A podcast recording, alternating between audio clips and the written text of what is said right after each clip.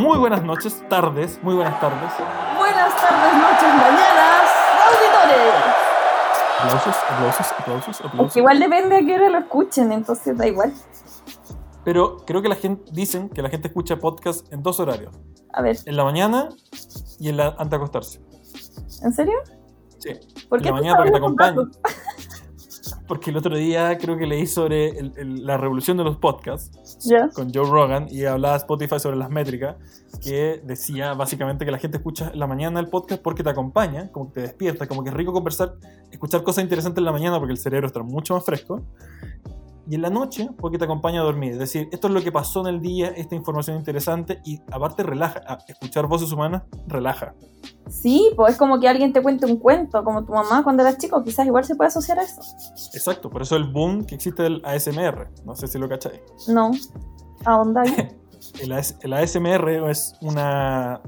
eh, Es algo bien extraño el internet, que es básicamente gente que le habla al micrófono, a un- unos micrófonos especiales, despacio, como suavecito, y te cuenta historias, rasca cosas, como tú ahora que estás rascándote las uñas. Ell- Ellos hacen lo mismo, pero rascando cosas, ¿cachai? Perfecto, sí. o, sí, o- sí, o sí. haciendo ruidos de agua, de boca. Son bien extrañas. ¿eh? y- Cuático. y la gente se relaja porque genera un efecto de, de- de como scratching en el cerebro. Sí, entiendo perfecto, los he, los he escuchado. y de hecho, cacha que la hermana de una amiga con la que vivo hace slime. No sé si cacháis lo- Sí, sí, es lo mismo. Es Como- jugar con esas, esas babas para hacer ruido. Sí, eso, como que suena como explotando burbujitas. ¡Ay! Es, lo mar- es maravilloso. Tú sabes que hay mucha gente que le genera un placer y un relajo. Por eso solo una de las categorías más vistas en YouTube. Está lleno, lleno, lleno. Así gente que come, gente que te cuenta historias. No sé, yo he escuchado, yo una vez probé que me contaran cuentos en francés. Como que encontré que el francés me relajaba. Bien freak, pero, pero uno va encontrando su, su categoría. ¿Y habláis Y- o no? No, nada, nada. ¿No nada. escuchar? Me, me pueden contar un cuento de un asesino serial y yo curando que un cuento niño. Relajado.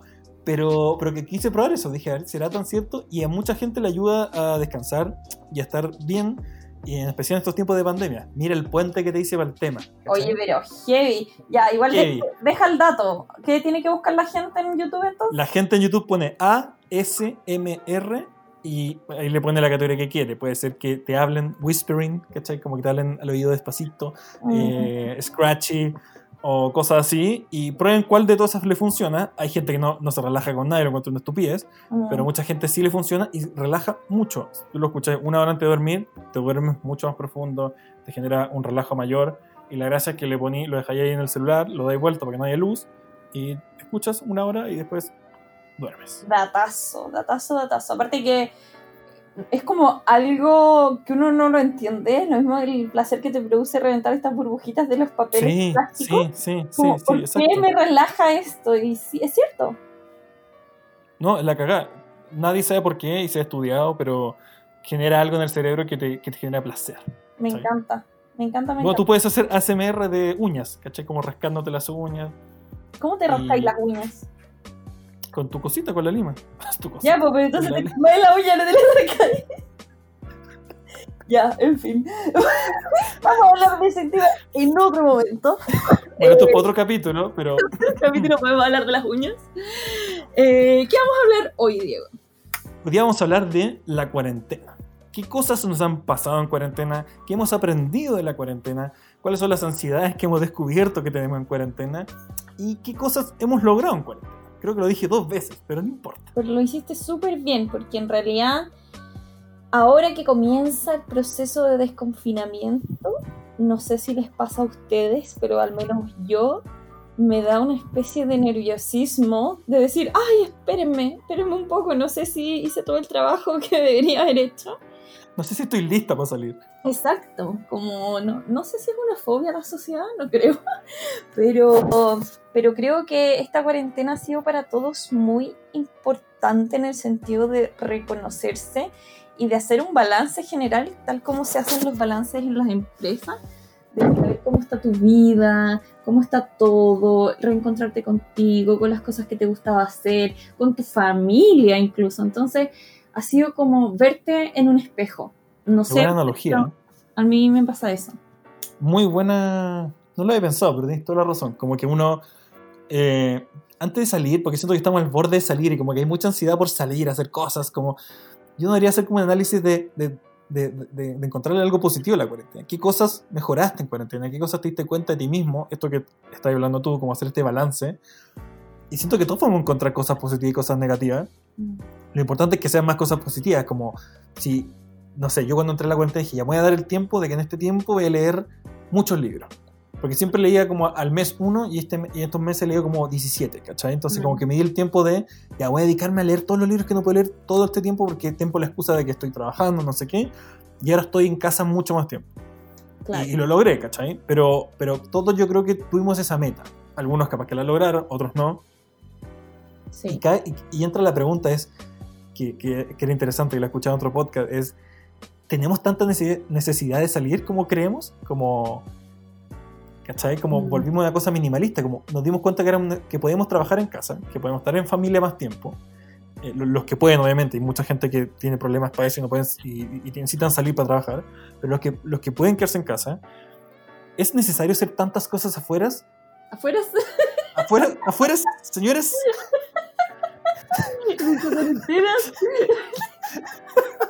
¿Cachaste que mataste todo mi momento como personal donde la gente está escuchando y dice, sí, sí, di- dime más, dime más? Lo siento. Afuera, Adentres salir a las calles. a las calles, pues. Eh, Sabes que entiendo tu punto y, y es real. ¿Qué paso, no? Como, Sí, a mí me pasa absolutamente. Yo antes, o sea, impensado estar dos días en mi casa. Impensado. Entonces, el primer día de cuarentena para mí fue, wow, ¿cómo lo voy a hacer? ¿Qué va a ser este encierro? Que al principio eran dos semanas. Y yo dije, no, me voy a morir. Dos semanas me voy a morir. Y ya que llevamos, no sé, cuatro meses, como que realmente descubrí que puedo vivir perfectamente sin salir de mi casa o saliendo solo lo esencial. Imagínate que yo iba al gimnasio todos los días y, y descubrí eh, hacer gimnasia por videollamada y está perfecto y hay un ahorro de tiempo brutal y así como también lo es el teletrabajo para muchas personas. exacto, mucha gente descubrió que esa necesidad de levantarse a las 8 de la mañana para ir al trabajo, para estar sentado en una oficina, se puede hacer exactamente en mi casa y la calidad de vida es mucho mejor. Y, y como que el yo creo que muchas cosas van a cambiar. Yo creo que el trabajo va a cambiar mucho. Creo que una gran parte de la población va a empezar a trabajar más en casa. No sé si toda la semana, pero la mitad te la puedes tomar en la casa y la otra ir al- a la oficina. Y, y siento que eso eh, aumenta la sensación de familia, aumenta... El otro día una psicóloga decía que este tiempo en, en cuarentena, la gente que estaba en familia, los que tienen hijos, esposa, lo que sea, no como uno que está solo en la vida, eh, aumenta el, el- el- la- el nivel de felicidad de las personas, aumentó mucho más, porque están en contacto con esos seres queridos que siempre la excusa era otra para no estar con ellos. Claro. ¿Hay un estudio de eso Sí. o lo estás inventando? No, no, hay un estudio que habla sobre, una psicóloga en Inglaterra entrevistó a muchas familias donde medían sus niveles de felicidad sobre antes de la cuarentena y post cuarentena. Y la, do- y la, y la científica quería buscar la, la sensación de que en cuarentena éramos más tristes porque estábamos encerrados, pero se dio cuenta que era al contrario. Los niveles de ansiedad y estrés bajaron mucho de muchas personas porque estaban, sabían que su familia estaba bien, la veían todo el día, sabían que tenían trabajo estable porque lo podían hacer del- del- de, la casa y tenían mucha, ganaban mucha calidad de vida porque pasaban más tiempo con sus hijos que tiempo que nunca pasaban, ¿sabes? Claro, totalmente. Y eso obviamente tiene otros factores que son problemas de la pareja, eso eh, aparte, pero el factor de calidad de vida en familia aumentó mucho. Eso, yo creo que es importante porque, por supuesto que hay pros y hay contras, eh, pero los contras se pueden paliar también de alguna manera, porque a mi criterio, algo que no es tan beneficioso es que se comparta el espacio trabajo-hogar y que Sí. se pueda llegar a confundir, lo cual genera un estrés constante. Entonces, yo creo que lo importante es mantener separados el, el lugar preciso de estar con familia y estar trabajando. De hecho, decían que era muy importante que la gente que trabajara en casa no trabajara en la mesa del, del comedor, Exacto. ¿cachai? Que no trabajara en la pieza tampoco. trabajar así es posible en una habitación, una especie de oficina, lo que sea, e incluso en sillón, pero no ocupar los espacios que están destinados. Es una tontería, yo también creí que era una tontería, pero escuchando de la lógica tiene, tiene sentido, como mezclar el trabajo con, la, con el espacio núcleo familiar es muy tóxico, ¿cachai? Exacto porque se pierde, es lo mismo que, celular, lo mismo que los celulares en la mesa, cuando estás almorzando en familia, que estén todos respondiendo a los, los, textos, los mensajes, le dan una señal a los niños o al resto de que no hay ningún lugar sagrado, como que se perdió este lugar de familia, ¿cachai? Claro. Yo creo no, súper antiguo lo que estoy diciendo, pero como que... Sí, no, es que está bien. Eh, yo, yo pienso que al final todo puede funcionar si se ejecuta de la manera adecuada. Entonces, Exacto precisamente en este caso podríamos seguir encerrados de buena manera si es que se respetan los espacios y que, si es que hacemos las cosas bien. Porque también es cierto que al estar en casa uno se relaja un poco y dices, ¿para qué me voy a duchar a las 8 si me puedo duchar a las 11? Entonces, no me puedo duchar. si puedo no ducharme tres días. Entonces ahí ya ha pasado no, no, es nuestro caso, por favor, auditores, no, jamás. Yo jamás. sin darme el pelo, no. ¿Cómo se les ocurre? Connie prefiere echarse miel en el pelo antes de no bañarse. ¿Miel? Tú te echaste miel el otro día, ¿no? ¿Cómo soy? Porque lo vi en tu historia, ¿no? Ah, ¿verdad? Se me olvida. Si compartís todo, mujer. Se me olvida que compartas todo. Sí, pues me estoy echando miel en el pelo, chiquillas. Paso el dato, chiquillas, echense miel. Sí, media hora antes de bañarse, miel en el pelo. No sé, voy a ver si funciona. Puta, yo fallé, me eché miel de palma y no salió nada bueno. no, pero bueno, por eso yo creo que hay pro, contra.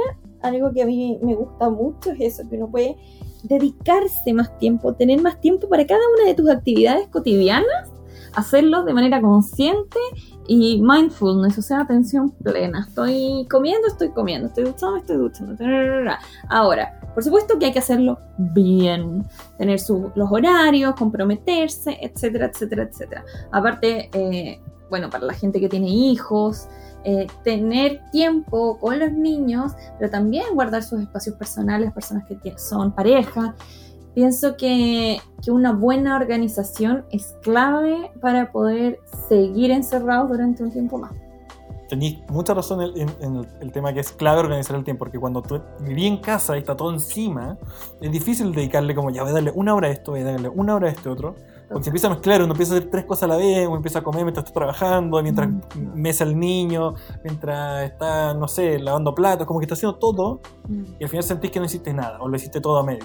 Totalmente, totalmente. De hecho, el ejemplo que dais tú, lo también lo dice esta psicóloga en este, este, experimento, que hizo como que la recomendación más importante en la cuarentena y en toda la vida es organizarse. Si uno le dedica el tiempo que necesita a cada cosa, uno nunca falla en nada y se siente al final del día que completó muchas más cosas. Absolutamente. Y aquí una clave, un tip para las personas que quizás todavía no se han podido organizar bien es, bueno, primero que siempre lo digo, levantarse temprano y ocupar las primeras horas de la mañana en aquello que para ustedes sea la prioridad. O sea, el trabajo, la clave, o sea, el, tú tienes, no sé, tu, tu lista, tu to-do list de un día y hacer lo más importante en la mañana, cosa de que ya terminando eso tú ya sientes que triunfaste y el resto son extras. Qué lindo. Sí. Yo pensé que, yo pensé que decir, les recomiendo mi, mi programa de, de, organización. Bueno, me pueden contactar a través de Instagram, les puedo hacer un plan de coaching para lo que necesite. Es muy buena. Yo, yo llevo seis meses con el plan de Connie y me cambió. Ha logrado todos sus objetivos. Todo mi objetivo. Sí, en llamas, en llamas. No, pero es que yo creo que al final para esto ha servido la cuarentena, para vernos como personas, para valorarnos y también es muy importante el autoconocimiento. Siento que de pronto con la rapidez de la vida, el trabajo, uno pierde un poco ese foco del para dónde voy, qué sentido está teniendo lo que estoy haciendo. Y esta cuarentena sirvió, al menos en mi casa lo hemos conversado, para hacer ese balance general y, y saber en qué condiciones nos encontramos es, cierto eso que decís tú, como que la gente, yo tengo amigos que hablo y me dicen, me siento como ahogado, me siento que no estoy haciendo nada, siento que no estoy avanzando, siento que perdí el año. Y si miramos las cosas, sí, siento que, sí, uno dice, sí, como que perdí el año, pero si uno logra enfocarse en avanzar en otras cosas, como que nos, nos enfocamos mucho en lo que el plan que teníamos y como falló el plan que teníamos, nos frustramos. Y decimos, ya, se toda la mierda, me voy a echar a mirar tele todo el día. Y es como, no, weón, como que todos una oportunidad de algo, ¿cachai? Que, que creo que lo decía el libro de, de Kiyosawa. O sea, pobre rico, pa- padre rico, po- eh, hijo pobre. O, ¿Y yo ¿cómo llama el libro? Padre rico, Padre rico, padre pobre. padre rico, padre pobre. Dije padre rico, hijo, hijo pobre, está el padre mierda. Padre rico, hijo pobre. o sea que te estoy fallando últimamente en esa Estoy fallando últimamente yo. Me pido perdón al auditor, ¿eh? Y como, que- como que el, el tipo decía en una parte del libro que decía, cuando la gente ve problemas, yo veo oportunidades. ¿Cachai? Que, que lo que está pasando acá, mucha gente ve problemas como en la economía, en las cosas que están pasando, otra gente ve oportunidades. Y hay que ver todo con esa óptica de oportunidades. Ok, no puedes salir a hacer tu objetivo de lo que sea. Toma un curso para que cuando salgas estés mejor preparado para hacer lo que vas a hacer. ¿Cachai? Como no perder el tiempo. El tiempo es valioso, es lo único que no se puede comprar. ¿Cachai? Como que no hay que perder el tiempo en nada. Si tenía ansiedad por aprender más cosas, aprende. Si quería aprender un idioma, hazlo. Si quería hacer... ¿Me entendís? Como sí. nada es tiempo perdido. Exacto. Aparte que pienso que antes de ejecutar las cosas hay que tener un plan bien estructurado. Entonces, quizás antes de cuarentena, nosotros estábamos muy sobre la marcha haciendo cosas sin tener bien una estrategia. Entonces, yo creo que este es el momento de que tenemos tiempo para crear una buena estrategia para que el día de mañana, cuando podamos hacer todas las cosas, ejecutarlas de manera correcta. El plan de batalla. Exacto. Yo creo que es muy buen tiempo para pensar. ¿Sabes lo que me da miedo? ¿Qué? Que, que la gente se vuelva loca saliendo. Como, ya podemos salir, como que se llenen los pubs, se llenen los cines, se llenen todos los lugares como los malls. Como que quiero creer que de, esta experiencia aprendimos de que no necesitamos ir tanto al mall, ¿cachai? No necesitamos ir tanto a, a ciertos lugares y como, no sé, quiero creer que podemos hacer eso un poco mejor, pero siento que no va a ser así.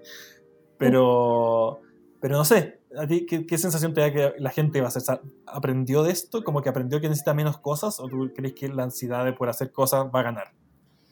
Mira, no sé, a mí me ¿Qué pasa dice tu expertise? eh, con todo el tema de, bueno, yo hace tiempo que he venido practicando el minimalismo en todos los aspectos de vida, ocupar lo mínimo, eh, o sea, tener lo esencial, no perder tiempo en estupideces, no acumular cosas. Entonces, y yo siempre intentaba que la gente lo entendiera. Últimamente, bueno, tengo como mucho estudio por mis roomies, que yo converso con ellas, y que ellas sí eran de las personas de ir al mall, de comprar cosas, de qué sé yo.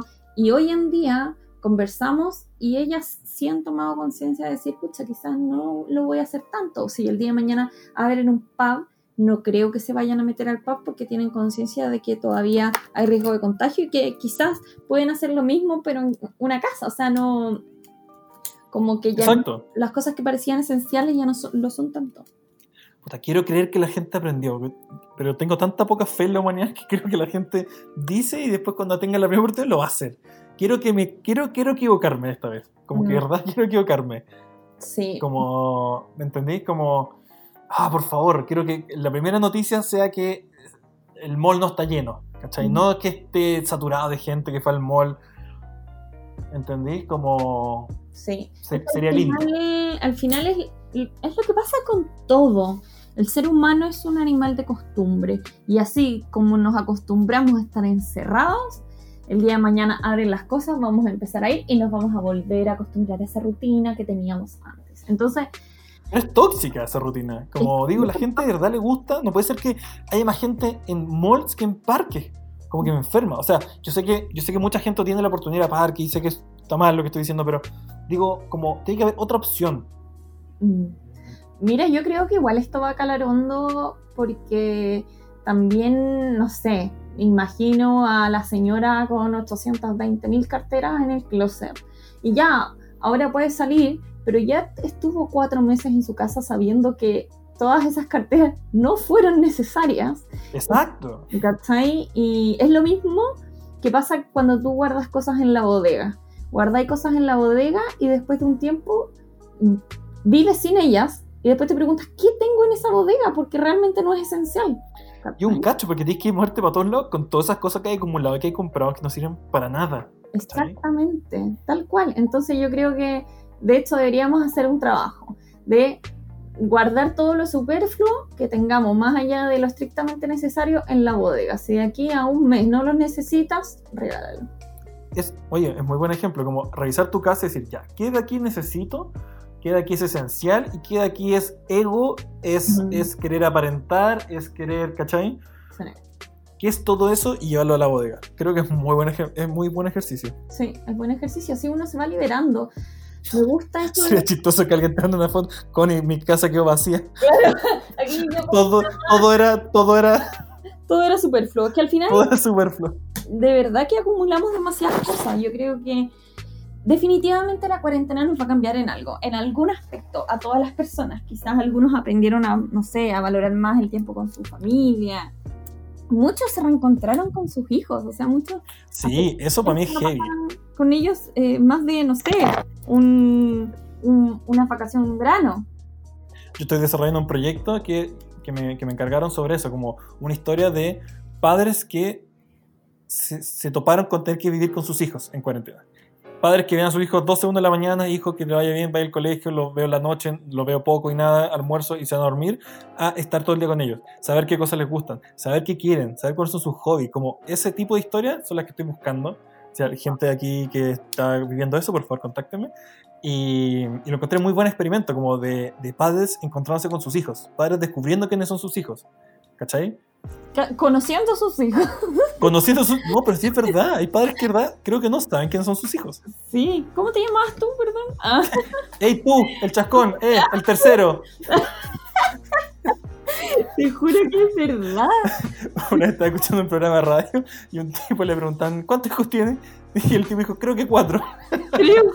Cacha, Es cierto, siento que a muchas personas les ha pasado y lo encuentro tremendamente enriquecedor porque al final uno se da cuenta que eso es lo verdaderamente. Y da miedo. ¿Por qué da miedo?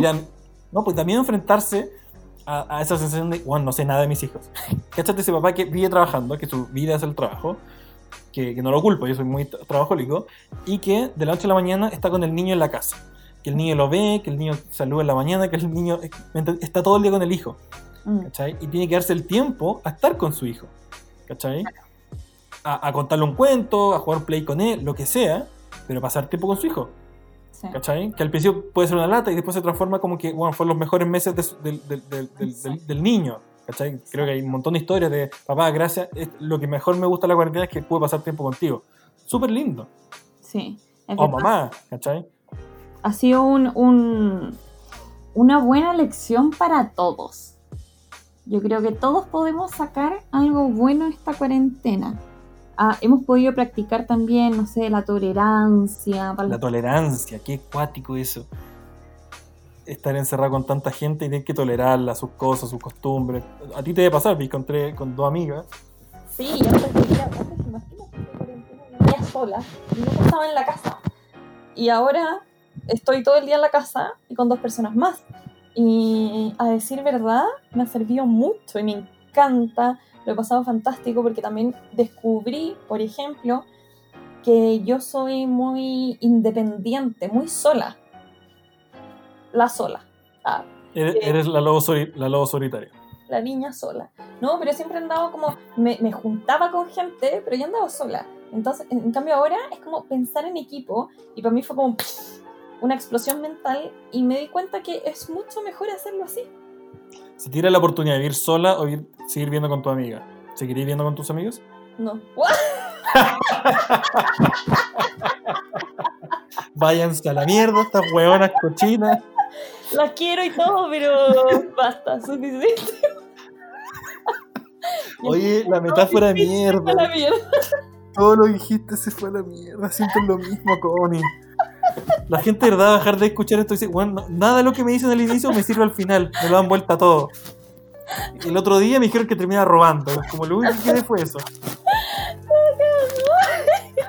No, es que yo pienso que, o sea, siento que obviamente en un tiempo más voy a volver a vivir sola, pero pero este tiempo es necesario, ¿cachai? Yo creo que son etapas que igual lo va cumpliendo. No es que no las quiera, ¿ah? Ya aprendiste esta etapa que quiero ir sola. es que no soporta a la gente.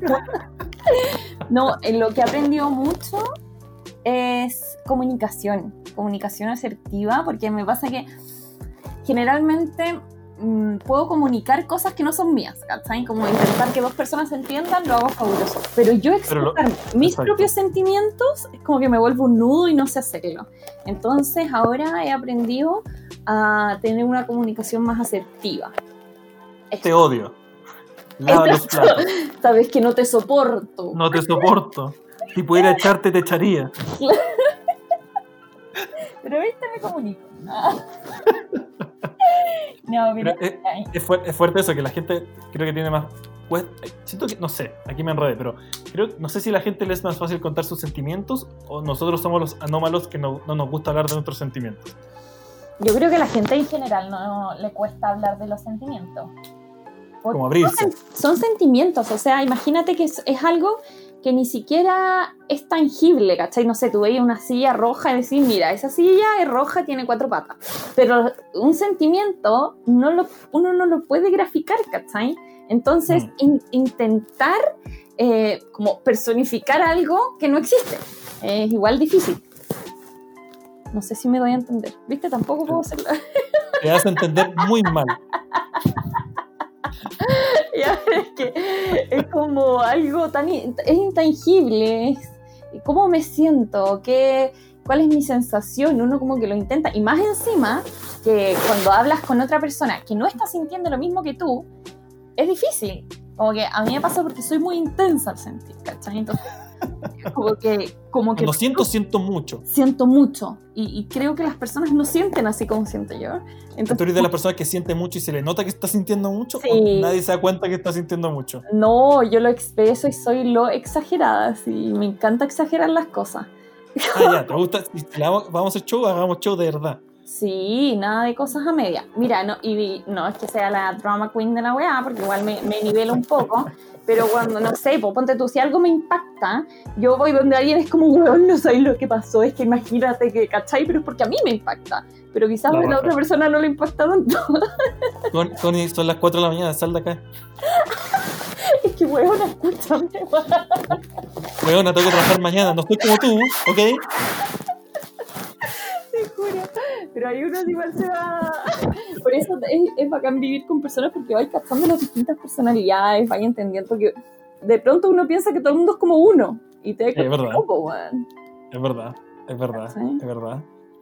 Es verdad. A mí, ah. me pasó, ahora lo que tú estás diciendo a mí pasó el año pasado cuando estuve viviendo fuera del país, que eh, viví mucho tiempo solo y y, y, cuando iba al lugar de trabajo donde tenía que trabajar, eh, me imagino. Yo siempre, yo siempre obvio, eh, yo, siempre fui una persona muy solitaria, pero me pasaba que como vivía tanto tiempo solo en el día, que cuando estaba a esas horas de trabajo no me quería ir, ¿cachai? Me gustaba conversar con la gente, mm. saber sus cosas, ¿cachai?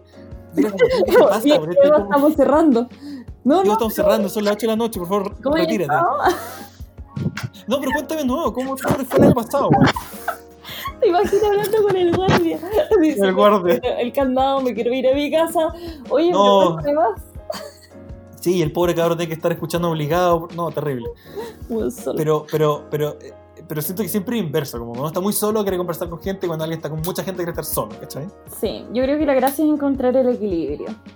Esa es la, palabra, el, equilibrio. Organizarse. Exactamente. Yo creo que la base de todo es el equilibrio. ¿Aguantáis un mes más, ¿aguantáis un mes más en cuarentena? Sí. Y feliz. Feliz, ¿sí? Sí, es que sabéis que, por eso, insisto en que cosas que antes eran necesarias, hoy en día ya no lo son. Como, no sé, yo antes decía, oye, necesito ir una vez al mes por lo menos a comer afuera, no me importa. Una vez al mes a, una salida con amigos en un bar, no me importa, ¿cachai? Entonces, como que no, de verdad que tú me decís, ya, estáis liberada, te podéis ir, no sé qué haría. Yo creo que en volar irme a la playa, pero. Sola. Sola. Ahogarme en el mar. llévame, por favor, llévame. La buena dramática, así para el pico. Señorita está en una piscina, ¿qué está haciendo? Salga de ahí, y es de niño, va encima. Me está asustando los niños. Asustando a los niños. Mamá, ¿qué le pasa? La droga, hija, la droga. La buena exagerada. Una loca, ahogándose en la piscina de niños. A mí imagino que yo. ¿por, qué ter- por qué terminamos tan mal los podcasts? Oye, no sé, íbamos bien. Yo creo que. La gente nos confía en nosotros. sí. Me da una. Eh, ¿qué, qué te decir? Yo siempre, bueno, yo tenía la necesidad de ir al cine tres veces por semana y ahora como no lo tuve, no lo tuve el cine abierto nunca, ahora no sé si quiero ir al cine al tiro, ¿cachai? Como que digo, ah, oh, ya Ahora, me di cuenta que no- ¿dijiste tres veces por semana vas al cine? yo sí, sí. Buen raro. Vivo de esto, me gusta. Sí, aquí vemos un experimento, un ser ex- extre- extremo. No, iba generalmente tres, a veces iba dos, a veces una, pero iba todos la semana siempre iba al cine una vez. Mm. Y ahora. Y, y ahora que no tuve la opción de ir al cine, y todo el rato creí que mi necesidad máxima era, me dan libertad, voy al cine, y digo, no, quiero hacer que quiero a un parque. Quiero sentarme en un parque y ver perros jugando, ¿cachai? Como. ¿me entendí? Como todo lo que nosotros creemos que es nuestra necesidad o lo que en verdad queremos, no es tan así, ¿cachai? Es A verdad. veces las cosas más sencillas no, no, nos sirven mucho más. Exacto. Ha sido como un darse cuenta de muchas cosas. Eso a mí, Sí. por lo menos, eh, me pasaba, pero igual yo lo tenía consciente de antes, que era ir a pasar un rato en la naturaleza. A mí me gusta estar descalza en el pasto, tocar el pasto con los pies. Y lo hacía generalmente eh, en un parque que tengo acá cerca de la casa. Y, y lo tenía siempre consciente. Y iba, no sé, por lo menos dos veces a la semana a tocar el pasto, nada más que eso. Y Ese ahora era tu momento, ¿cachai? era mi momento, sí, era como conexión, tierra, fin. Pero ahora que no lo he tenido, tampoco lo he necesitado así full, pero si tengo la opción, lo voy a volver a hacer porque es algo que me hace bien. Sí, porque no es una necesidad como más normal, no es, un- no es una necesidad comercial, es una necesidad personal, Claro. ¿cachai? A eso voy, que esa conexión es bacán. Y va a estar la misma niña de la piscina, mamá, ahí está la niña loca en la piscina tocando el pasto con las patas. Mamá, volvió, sigue. Y, lo- y la mamá como llevándose a los niños. Sí, corre, corre, corre, corre. No, pero yo creo que, mira, esta cuarentena nos ha servido a todos y ahora en el proceso de desconfinamiento espero, espero de todo corazón que sea distinto y que no volvamos a la normalidad de siempre y que creemos Sí, una nueva sí. normalidad. En eso tengo ganas, que no volvamos a lo mismo siempre, que no volvamos a la misma rutina, que hayamos cambiado cosas. Por favor, que, pero que sean para mejor, ¿cachai? Que, que dediquemos tiempo a nosotros mismos, a nuestros seres queridos, como, como aprender de esto, ¿cachai? Que son oportunidades que nos pasan mucho en la historia Mm, de cada persona y como sacar lo mejor posible. Exacto. Y vivir más lento y consciente. Eso creo que es muy importante. Así que déjenos en los comentarios qué van a hacer cuando salgan de esta cuarentena. No acá, no acá, porque no se puede hacer comentarios, pero sí en el Instagram, que Connie aún no hace. No, si ya lo hice, está en esta Ah, perfecto. Me trago mis palabras. El mundo cambió. Sí, ubícate ya. Pero sí, coméntenos qué, qué van a hacer, qué, es lo primero que van a hacer cuando salgan de, de cuarentena y qué es lo que aprendieron de la cuarentena. Y si Es- no quieren comentar nada, tampoco hagan una wea. Sé que no lo hagan, da lo mismo. No, ni lo vamos a leer. Sí. Hay que guárdenselo. Hay que guárdense. Hay que, pues hay que borrar la sección de comentarios del, del, del, Ya, del Instagram. bueno, no grabemos más. No, de verdad. Oye, gracias por, por escucharnos. Yo creo que esto igual ha sido algo bueno en la cuarentena, poder desahogarnos en este podcast, que fue como, bueno, tenemos los medios para hacerlo en estos momentos, filo, grabémoslo con lo que tengamos. Así que pedimos de antemano disculpas por el audio. Mejoraremos cuando salgamos de esto. Eso. Iremos al mall a comprar micrófonos. Cosas que no necesitamos, pero bueno. Claro. Con esa nota positiva, eh, terminaremos este capítulo. Chicos, los queremos. Gracias por todo el apoyo que nos han brindado estos años. De verdad que estoy muy agradecida. Nos vemos Estos en el años. capítulo. Todos estos años, sí. Me encanta. Sí. Como que ya tenemos una comunidad. Sí, son, somos legendarios ya. Eso, ya me puse a hablar, weá. Hay que hasta- Como que a esta hora yo estoy más viva. Hay que grabar a esta hora. No, ¿sabes qué? Me gustó esta hora. Te, te noté más, más, más, más despierta, como con menos Sí. sueño. Sí, no, sí, pues sí, es real. No, no, claro, obvio, sí. No, pero Sí, es tipo, o sea, de todas maneras. No te, no te equivocaste en ningún refrán, ya, eso ya es genial, como 10 de 10. Sí, deberíamos grabar a las 5, no a, la- no a las 10 de la noche. Exacto. No se diga más. ¡Nos vemos! En la próxima edición de. Dilo, po. No, dilo tú. Tú, Se me olvidó el nombre. di, no se diga, yo digo más. No se, no se diga más, no se diga. ¡Más! ok, adiós. Adiós.